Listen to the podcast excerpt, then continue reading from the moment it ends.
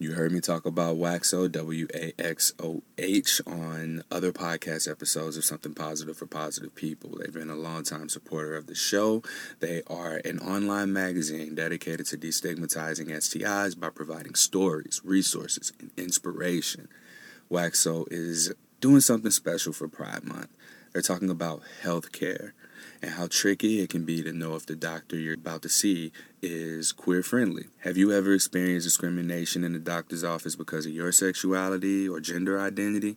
If you have, and you have a story that you want to share, D M me and share that story, or you can just write to me via email, Courtney at S P F P P dot org.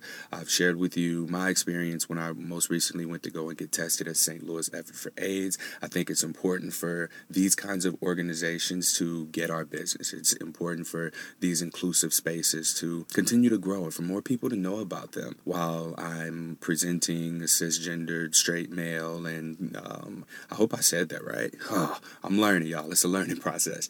I was still asked questions along the lines of uh, Um, whether or not I had sex with men, if I was a sex worker, had sex with sex workers, if I was non-monogamous, how many sexual partners I've had. And it wasn't coming from a place of judgment. It was more so coming from a place of what additional resources may I need. They were assessing my needs, and the person who tested me did a really great job of making me feel seen, making me feel understood, and making me feel safe, most importantly, to share that kind of information. It's important for us to be able to access these resources, and I'm thankful that Waxo is taking in these stories so that we can begin to do more about it. You've all have expressed to me that you would like more queer representation on a podcast. So last week's episode, we had Ella Dawson on, who shared that she is bisexual. We have Soraia Papaya on this episode, which you'll learn about her here in a few minutes, who is also bisexual and also a relationship anarchist, or she's navigating that right now. So that's a very interesting conversation for us to have. We are also celebrating forty-one thousand downloads of Something Positive for Positive People, and this will be the one hundred third total podcast episode. So thank you all for your support. So while it's episode eighty-seven, um, there are a bunch of bonus episodes and part two, part one episodes that are uploaded. So that brings our overall number to one hundred three. So thank you, everybody, for your continued support. We're celebrating having raised two hundred fifty dollars um, in the month of June alone. We're celebrating the five oh one c three nonprofit status of Something Positive for Positive People. We're celebrating the website being uploaded and up to date and having almost all of the resources on there that I want. There are a couple of pages that I'm working on. I'm working on a directory, and I'm working. Um, there's so many things we're celebrating. So the t-shirts, they're twenty-five dollars. If you want to buy one, you can go straight to the website, S P F P P dot org, and you can just hit the donate button, and we will uh, sort out the shipping situation. But you got to be local. We can't do international yet. That is a very obscene amount of uh, money to spend on shipping. This episode with Soraia, we talk about bisexuality, bi-erasure. So I hope you enjoyed this episode. Um, it's very good for learning and having a conversation. I think that that's what you can probably take the most out of it. It's just that we need to talk to people. And just because someone may seem to reject you, really their intention could just be to correct you. Bam, episode title. All right, so I hope you enjoyed this episode. Welcome to Something Positive for Positive People. I'm Courtney Brain. Something Positive for Positive People is a nonprofit organization that helps people who are struggling with a positive S T I diagnosis get the support resources that they need. In addition to that, we uplift and encourage use of the services and resources of sex educators and sex-positive organizations, such as places where you can get birth control, condoms, and other barriers, S T D treatment, S T D testing, and more sex education. This is what this is becoming now, thanks to all of the support that we've gotten and the feedback. Thank you to everyone who's been contributing. Thanks to everyone who's donated so that we can help people get their therapy. And we're also selling t-shirts for twenty-five dollars if you're in the United States. If you're outside of the country, shipping is a very unreasonable amount of money right now. So as time passes, we'll be able to get merchandise outside of the country. We're also on Patreon. If you want to support us there, just patreon dot com slash S P F P P. And don't forget to check out the website, w w w dot S P F P P dot org. Now we're going to get into this podcast with Soraia. Did I say it right? Yes, you did. What's the name? Portugal? So I'm Portuguese. I was I was born in Portugal, and it's just, I'm used to folks kind of Americanizing it because a lot of folks can't roll their R's, so that's fine. But I started realizing, no, I like to be able to recognize my name when it's said, so Soraia. Yeah, we can roll our R's. It's not any different than just saying something with an L in it, Soraia. You know, like, it's as simple as that. Yeah, but I know some folks, it's different capabilities, so I just roll with it. Oh, I see what you did there. All right, we talked before, and there are so many things that are interesting about you. One of which stood out to me was this relationship anarchy we talked about. Can you tell me what that is? Okay, well, to me, because I'm still exploring it, it's kind of like the past year I've been thinking about it, and I wouldn't, I'm not an expert on it, but what I can say is what drew me to it was just, it's all about kind of resisting scripts about what relationships should be and what a relationship between some person would look like versus another person in my life. And I'm just like, you know, I just... I just want to relate to people how I relate to them and not have to feel pressure to act certain ways because that's what society dictates that we have to act like.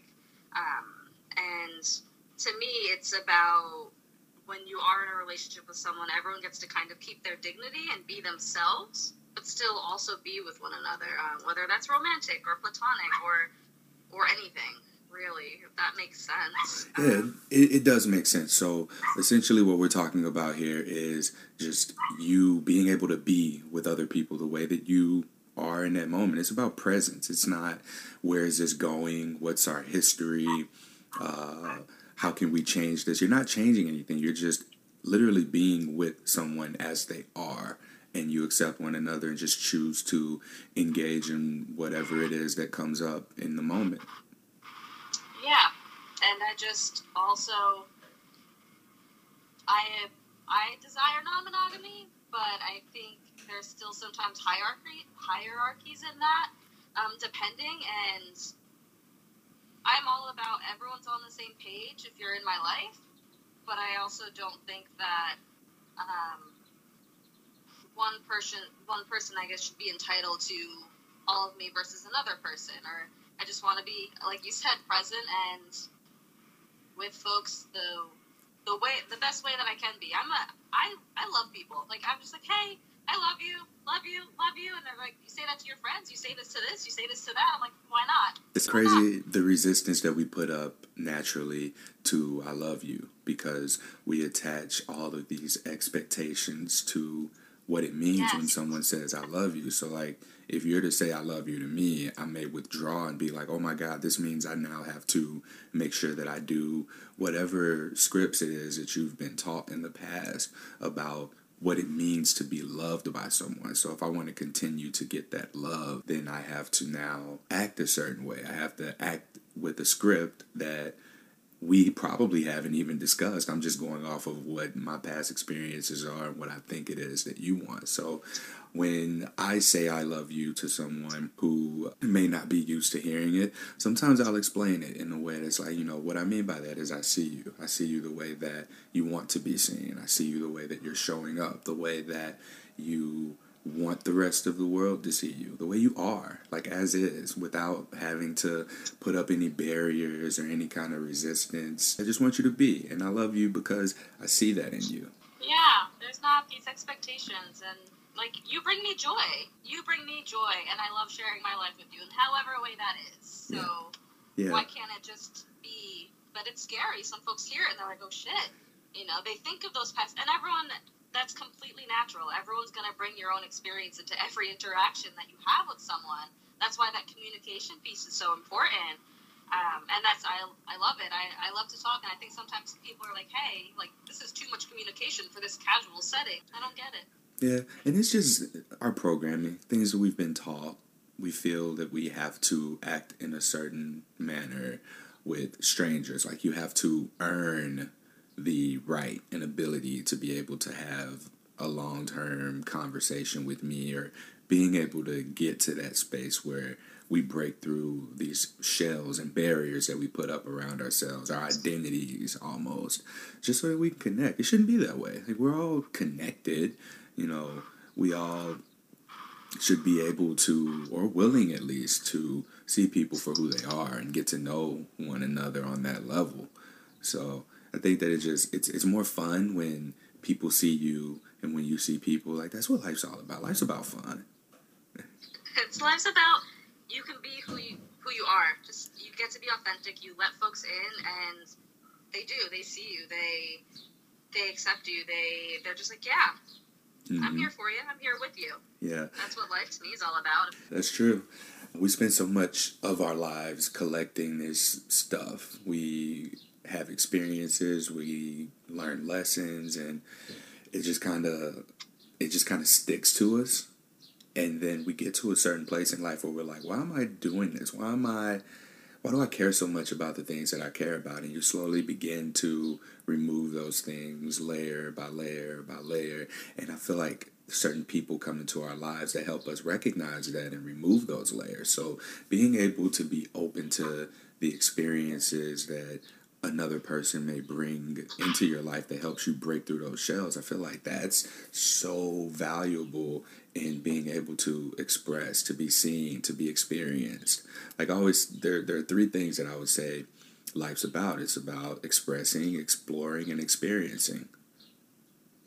Oh, I like I like that. That's like a cute little tattoo to put somewhere. The three E's of life. Maybe I should trademark that for somebody yeah, puts it in the book. Sticker going. Like, so, uh, that's one thing that stood out to me was the relationship anarchy, because I've, I, I've heard it before on another podcast that we did with Doctor Stephanie K. Webb. If you want to go back and check that episode out, it's Unscripted Relationships.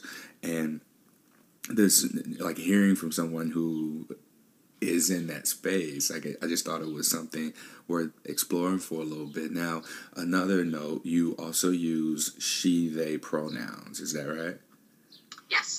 All right, now, when do I use she and when do I use they for you? We're talking about your experience. We're, like, not in general. This is just one way to look at it.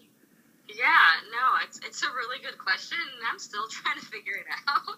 Um, I, a lot of folks growing up, they, they knew me as just she, like something that's familiar and that I'm used to, and I think about all the ways I've grown up and, and struggled with other feminine identified folks, so that bond there is why I still keep she. Um, and with they, I think honestly, when you want to use it's for when you want to use it. If if I at some point I'm like, you know what, I'm more of a they today, like this is kind of what I put out there, then use they. But if I say she, they, it, it use whichever one. Um, sometimes I will kind of intermingle between both.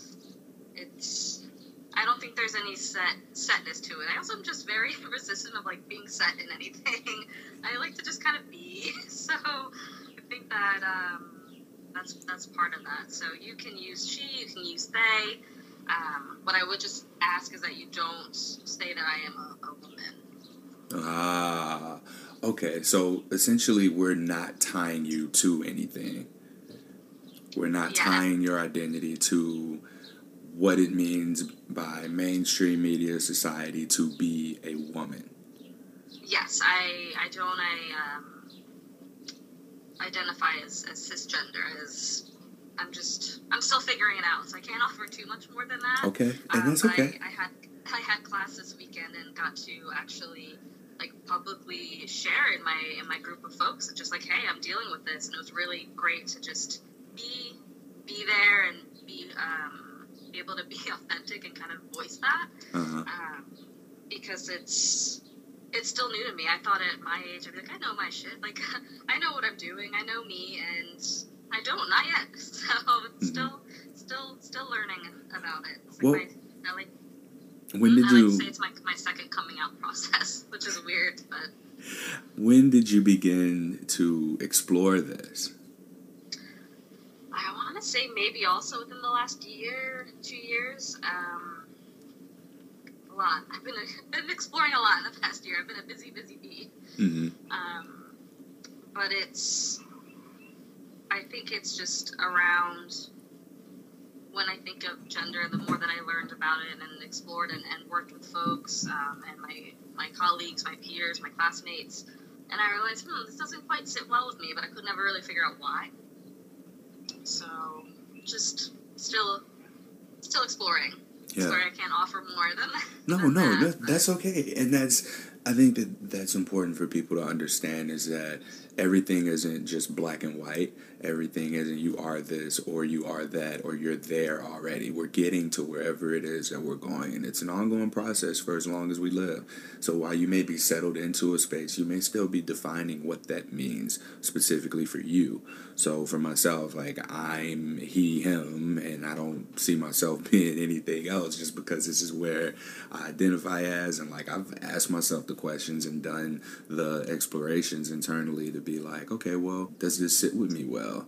And yeah, it does. So a lot of the, um, a lot of people that I may interact with or engage with, it's more of me collecting and understanding and publicly putting it on here for other people to understand. Like, oh, it's not about categories. It's understanding another person. It's not having to understand specifically what it means to be he, what it means to be she, what it means to be they. It's what that represents. And what it represents is just this breaking free from how we're supposed to be, quote unquote. No, I, I hear that. That kind of what you're supposed to be is something that where a lot of shame comes in because of this feeling of being enough. And as a, a queer person, as, you know, bisexual, and now as this, which I'm I'm still trying to figure out, I'm like, am I enough? Because I don't necessarily have a label for myself yet. Um, like, I know that I feel comfortable within this community, but sometimes, like, I present very feminine. So I'm like, is it enough? And it's always this, is it enough? When it's like, no, you can just be. The only person to tell you, like, who you are is you. That's it. Um, and you can find communities and you can, you know, you can share and let people in on that, but ultimately it's, it's you. But there is, like, that's still, like, shame that I deal with. Like, oh, am I enough to, like, say that I'm this? Mm-hmm. I think that this is a good place to ask about sexuality, because you mentioned being queer and bi. So are you bi and queer, or is this where we're figuring things out?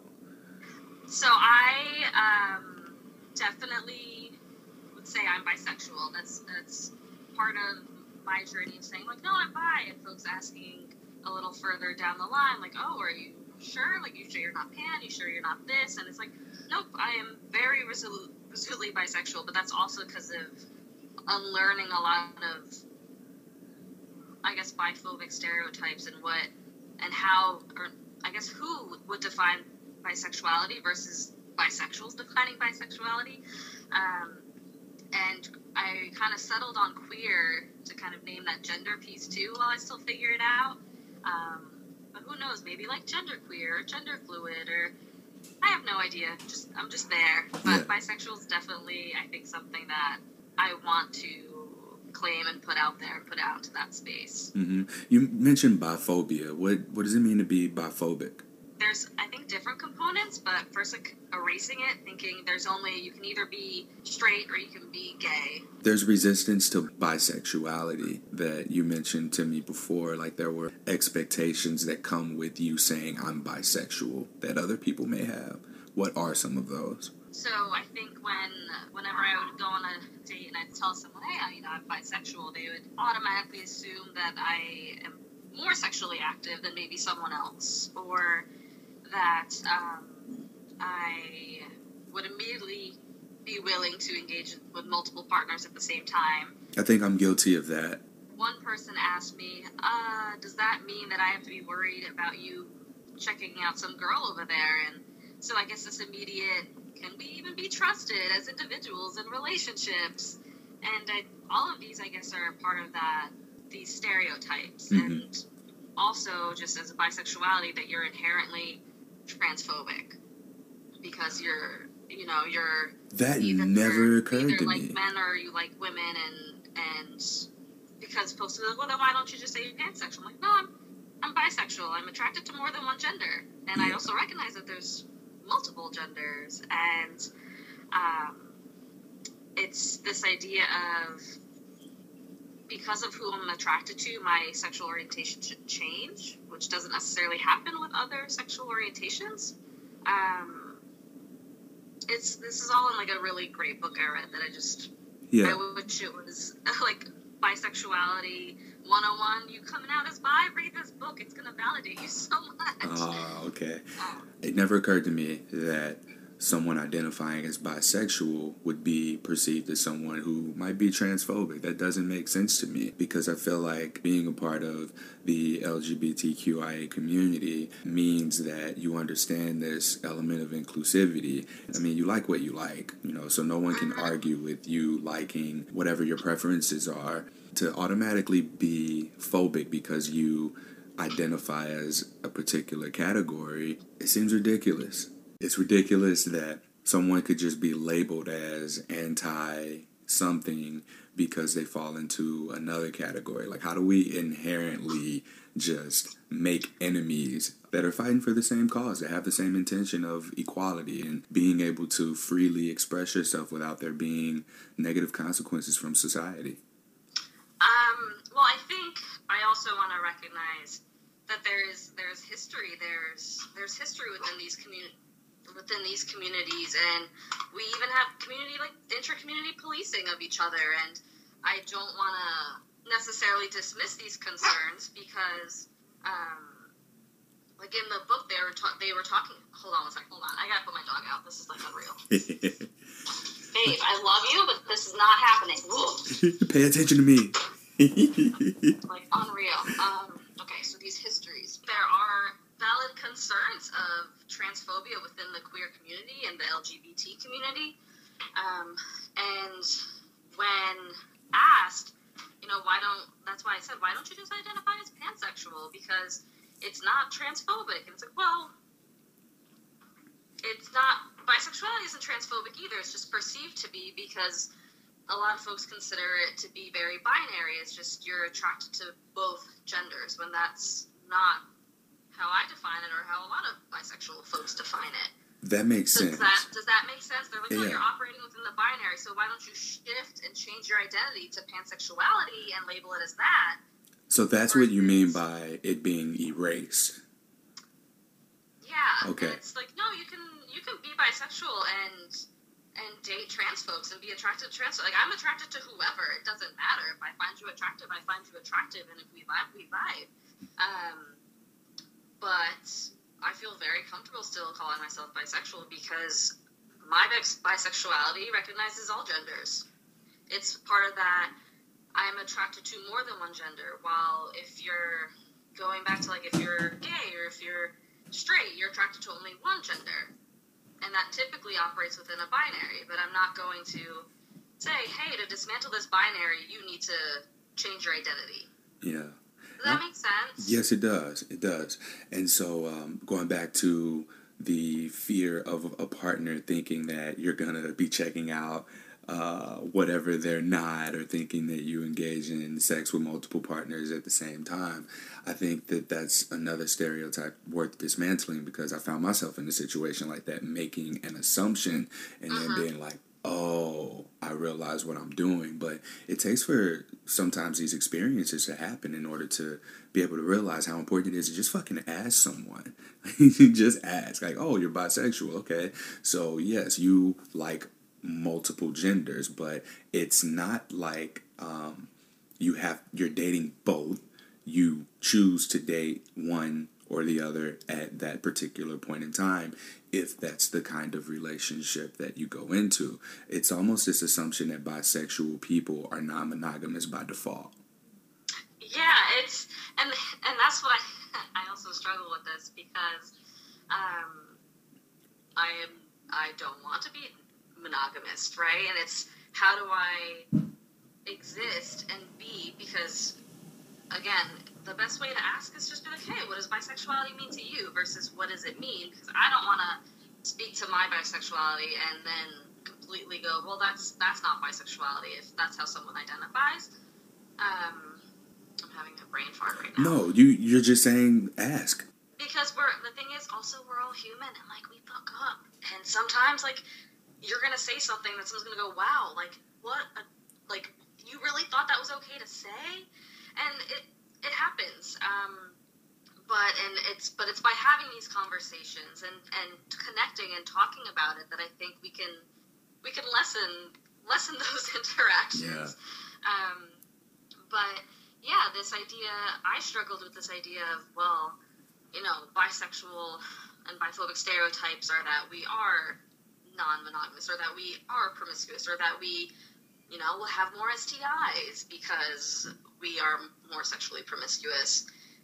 And it's like, how do I exist as a bi person that doesn't want to be monogamous, that does has does have an S T I, that um, in my with this desire for relationship anarchy, like I wouldn't just date one person. Maybe I would date a few different folks. Who knows? And it falls into these stereotypes. So there's there's this like icky feeling about that. But at the same time, it's like, hey, that's on other people to do that work, not me. Mm-hmm. The word promiscuity, essentially all it is is just the freedom of expression via your sexuality, and there's sexuality in everything that we do, like whatever that energy is that we take into our workplace, our relationships, friendships, whatever, there's an element of that that's being brought into it. What's the word for not expressing sexuality? There's no anti-promiscuity. Prude, I guess? I don't know. But it's, it, it goes back to these, this dichotomy, this typical binary of just like, let folks be versus there needs to be an either or. I mean, I love I, I love me some gray material. It doesn't need to be black and white. Yeah. Um, but. And we just call it free or just being even. I just feel yeah. like as long as your freedom of expression doesn't impede on someone else's freedom of expression, we're good. And it's legal, of course, and any acts are consensual between yourself and another person, then we don't have any problems. Like, why can't we just get there? I just want us to be there. Um, we got we got years of work, bud. years of work. But, but I, I think we're talking about it, so that's something. Yeah, and that's always a start, because while we have so much access to so much information at our fingertips, using it is cool, but there's nothing like sitting across from someone and just being able to have this exchange and feeling safe enough to say the wrong shit. Or feeling like when you said biphobia and then you mentioned it's assumed that dot, dot, dot. I was like, oh, shit, I've done that. And I can say that. I can safely say, yeah, I've done that. I've been wrong before. And through that, I've been corrected. Like, we don't take criticism well collectively as a society.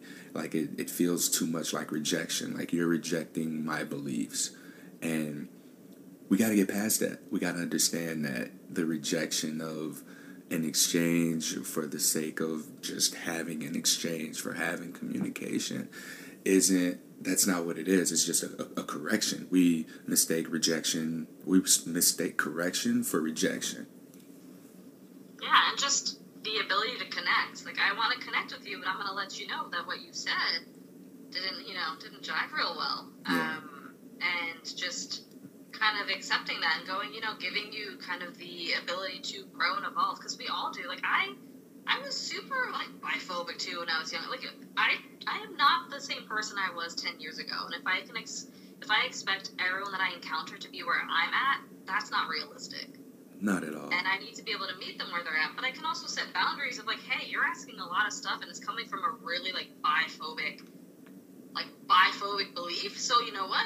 I'm not going to, edu- I won't be your educator, but here's some resources, like, Google's your friend, find some stuff out, and then come back to me. It's It's been a struggle and just a process and a journey of learning in the past few years that, you know, people are going to think very, very differently from you, and even when they cause you harm, I, like, still want to connect and go, hey, but, like, why do you think this way? That's it. But not everyone wants to do that, and I sometimes don't want to do that, but it's just kind of figuring out how to navigate all of that. Mm-hmm. And that's just life, and it's messy. Yeah.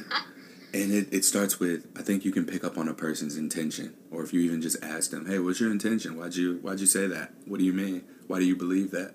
And you get to understand that a lot of times it's just ignorance. It, a lot of times it's not knowing someone who um, expresses themselves in that way, or who's having the experience that you are speaking on but know nothing about. And two years now, I've been doing this podcast, a little bit over two years, and I've come across so many different unique expressions of human beings who have just blown my mind in terms of ways of living, ways of being. And it, it's definitely transformed my way. Like, I went from thinking I understood how everything worked. You're a boy or a girl. You become a man or a woman. You either give birth to a child or impregnate the birther of a child. I just butchered that wording, but... Um, and, you know, I've heard about gay people, I've heard about lesbians, I've heard about trans people. These were things that I've heard about, and that was it. They weren't seen as human beings. And I think that coming into this space and now having an understanding of all these different walks of life, it's been very transformative for me. And I only hope that by bringing more of that into this space and reaching the kinds of people who otherwise, like myself, wouldn't have had access to the reality of these people that we may have never even met. Experiences, stories, this is how we learn, this is how we grow, this is how we communicate through stories. And having the experiences of different people in these different spaces, I think that's what we need in order to begin to break down, again, going back to those layers of shit that we've covered ourselves with throughout life. That's how we begin to get down to who we really are. Absolutely. I think when, when folks want to connect, it's also just recognize they've just apologized. Because regardless, like, you might have the greatest intentions. You're in, like, I'm very much of your impact still had that impact, and that needs to be acknowledged. So just, if you fuck up, apologize. And that person, like, be sincere. Don't try to tell me where you're coming from. Just go, hey, I'm really sorry that hurt you. Mm-hmm. What can I do differently? Or is there any other way that, like, that I need to support you in this moment type of deal? Like, just, just straight up doing. A lot of folks, I think, are not comfortable being uncomfortable. Yeah, just, just apologize if your impact is terrible. Yeah. And then with your good intentions, learn how to make a better impact. There you go. You know, and if someone's willing to give you that grace, great. And if they're not, let that's a boundary they're setting. Mm-hmm. Just recognize it. Yeah. All right. Now, going back to this whole promiscuity thing, and for people mm-hmm. to have this assumption that bi people are more promiscuous, therefore have S T Is or whatever. I have an S T I. I identify as non-monogamous, and I haven't gotten shit for either of those, and I'm wondering if it's because of our default response. Oh, well, it's okay for men to be more sexually active with multiple partners, and then, like, the S T I conversation is, like, never really talked about, yet it's assumed that, oh, she sleeps around, so she is more likely to have an S T I, or she has multiple sex partners, so she has an S T I, whereas if he sleeps around with multiple partners, from where I come from, it's like, you're more than likely to just have a lot of kids that you probably don't take care of. The S T I thing. So you do have an S T I, right? Yes, I have herpes. Woo! But what's interesting, though, is you didn't get that from being promiscuous, quote unquote, right? No, I've had it since I was a kid. Um, maybe since I was eleven, twelve. I don't, I don't know. Like, a long time. I've had cold sores, like, all, and my so mine present orally as cold sores. Um, and I've had it for, like, so long. I'm pretty sure maybe before I was even menstruating. I don't know. Yeah. it's been, it's, it's just there. I know it's there. mm-hmm. And we treat it so differently when it's up here versus anywhere else. And what a lot yeah. of people don't know is that you can have an outbreak, an expression of herpes type one or two on your foot, your ankle, your finger, your hand, your, butt, your elbow, your back, eyes. Butt. Yeah. And so I'm I'm kind of on this secret mission to figure out, like, why is herpes still an S T D? Why isn't herpes considered something else? It's a virus that lives in your nerves, and it expresses itself on the skin. Like, the visual expressions of what herpes is, for it to be more um, expressive on various other parts of the body doesn't mean it's necessarily sexually transmitted. I can have an outbreak on my wrist and, like, slap you on the face, and now you might get herpes on your face, you know? So it's not sexually transmitted at that point. It's violently transmitted. Yeah, violently transmitted is a good way of putting it. We're like, yeah. Uh, I don't, I don't know, because I think that was one of my that was my own internalized stigma of just going, well, mine's not sexually trans. When I was younger, like, mine's not sexually transmitted, so oh. whatever. Like, it's, I'm not, it's not as bad for me, or, like, I'm better because mm-hmm. I, you know, didn't get this maybe from s- sexual activities. Um, but it's like, no, it doesn't make you any better. It doesn't, it's, it's just, it just is. Like, you have something, someone else has something, and that's what it is. It is a virus. Like, if we were to normalize it, we all, like, people get stuff all the time. You can catch a cold. Like, I can pass on my cold if I make out with somebody, right? But that's not sexually transmitted. Like, you're not going to start labeling the, like, the flu as sexually transmitted. Um, that would be wild. Right. So, yeah, it's, it's, that's, but that's part of that stigma. Anything with that sexual piece is stigmatized. Mm-hmm. How do you normalize that? The cold sores are normal. Type one herpes, because it's primarily oral, and I get frustrated when people don't say that. H S V one is primarily oral, but can be passed on genitally. H S V two is primarily genitally, but can be passed on orally. So when people are like, oh yeah, I got genital herpes, or I got H S V two, which is genital herpes, like, there's this common misconception in language use that causes confusion at some point. It causes chaos, because now people think, oh, because I have H S V two, I only have it genitally, or because I have H S V one, I only have it orally, and it, it's very confusing. It's misinformation. It's what it is. Like, if there's, if we don't have comprehensive sexuality education, and then we have folks that say that they know these things and then are spouting off incorrect information. You have doctors that don't even have correct information. So it's like, hey, medical schools, hire legitimate, well-versed sexuality educators to train your future doctors. It's so simple of a solution.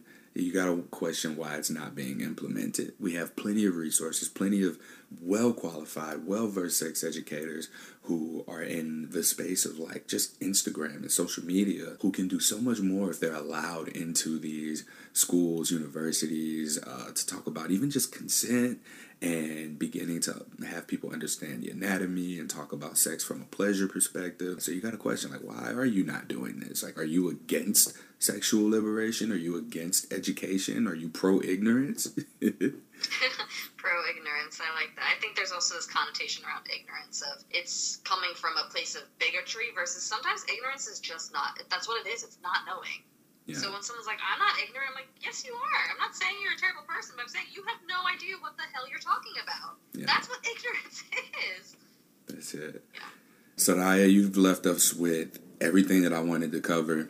And we recorded this before, and you had all these notes and stuff, and we covered everything. You didn't even need the notes, see? Yeah, I just, I I also learned in the class that I just took that, like, you're going to fuck things up, so don't, don't worry. Like, you, you have something good that you can always offer. It doesn't have to always be great, but, um, and I had a, a classmate tell me on Friday when we were doing a teach back after, like, they just turned to me and were like, yeah, I just looked at you and I could bask in the sunshine of your chill, and it was just the most beautiful thing I think anyone's ever said to me, where I'm like, I'm glad I'm glad you think I feel real chill right now. Um, but that's that's where I'm at, and I think as someone that is is an emerging educator and wants to just share and connect experiences, like, I can even say myself, I might I'm gonna fuck things up too, and I'm coming from a place of a lot of knowledge because of my graduate degree right now that I'm finishing up. Um, and I'm still going to not get things right all the time, and I'm just going to apologize, and I'm going to do better, and I still want folks to be able to connect with me about these things, so.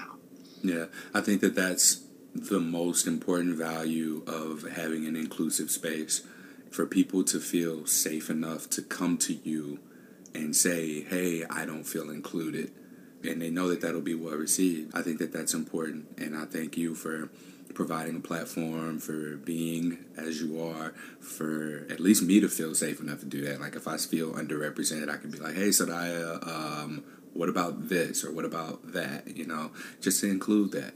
So you can be found at Transformative Sexologist on Instagram if people want to connect with you there.